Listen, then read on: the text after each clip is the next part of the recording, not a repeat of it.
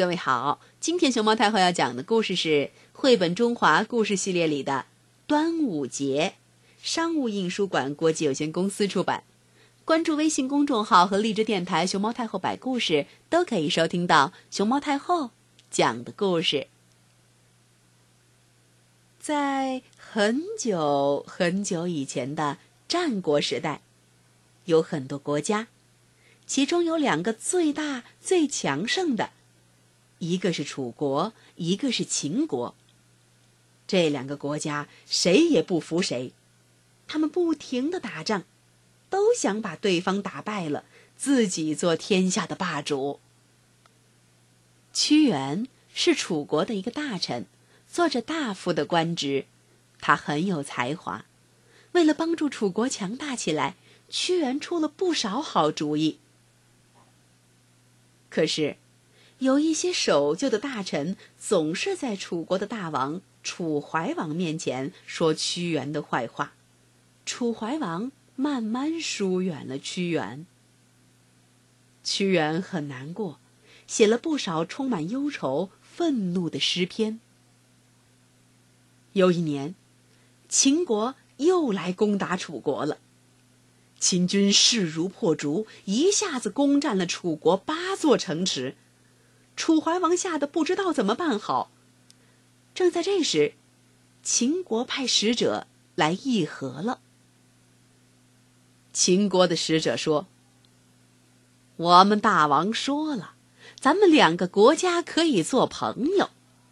现在我们停战不打了，请大王您到我们国家来做客，咱们好好谈谈条件吧。”楚怀王听了很高兴。屈原听说了这件事儿后，觉得事情没有那么简单，这可能是秦国的阴谋，想把楚怀王骗过去。屈原赶紧进宫，对楚怀王说：“您千万不能去秦国呀！”可楚怀王被秦国使者说的话迷住了，他怎么也不相信屈原的话，还生气的把屈原赶出了国都。屈原。开始了漫长的流浪。因为担心国家的命运，他在路途中写了很多充满激情的感人诗篇。楚怀王那边怎么样了呢？他按照约定去了秦国，可没想到，他一到秦国就被囚禁了起来。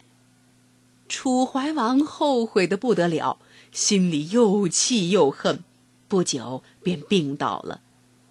三年后，他死在了秦国，一直到死也没能再回到楚国的土地上。楚国的新国王刚刚当上国王没多久，秦王就又开始派兵攻打楚国。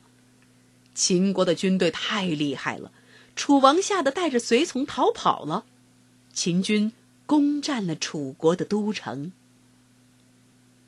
屈原。在流浪的路途中，接连听到楚怀王去世和楚国国都被秦军攻破的坏消息，他伤心极了。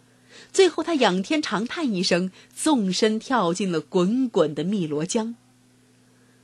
路漫漫其修远兮，吾将上下而求索。他的诗篇《离骚》成为了千古绝唱。在江上打鱼的渔夫。和住在江两岸的百姓听说了这个消息，都很难过。他们纷纷撑着小船，一边呼喊，一边在水里打捞寻找，想在江水里找到屈原。很多百姓还拿来粽子、鸡蛋扔进江中。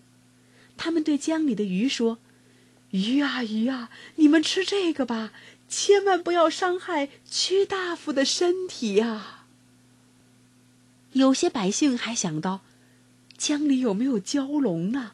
他们会不会伤害屈大夫的身体？怎么对付他们？对了，用雄黄酒把他们药昏过去。于是，大家抬来一坛坛雄黄酒，倒入江中。大家最终还是没有找到屈原，人们眼含热泪。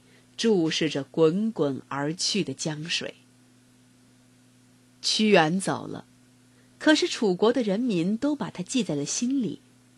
从那以后，每年的五月初五，也就是屈原投江的这一天，人们就会到江上划龙舟、投粽子，纪念这位伟大的爱国诗人。端午节的风俗就这样流传了下来，直到今天，我们在端午节这一天仍然会包粽子、煮鸡蛋、赛龙舟呢。小朋友，你知道端午节有哪些习俗吗？赛龙舟是端午节的一项重要活动。传说，爱国诗人屈原跳江后，许多人都划着船你追我赶的想救他，可是，一直追到了洞庭湖也没有找到他。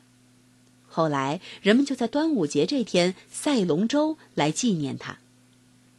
粽子是端午节的必备食物，家家户户都会泡糯米、洗粽叶、包粽子。粽子的表皮是绿色的，里边包着香香的糯米，还有各种美味的馅儿，非常可口。带香囊也是端午节的习俗，香囊用彩色的丝线和碎布缝成，里边装着有许多中草药混合而制成的香料。端午节时，很多人都喜欢佩戴香囊，香囊不仅很漂亮，据说还能驱瘟辟邪、防病健身。艾草代表招百福，是一种可以治病的草药。端午节的时候，人们会把艾草挂在家门口，借此赶跑灾病，驱除蚊蝇。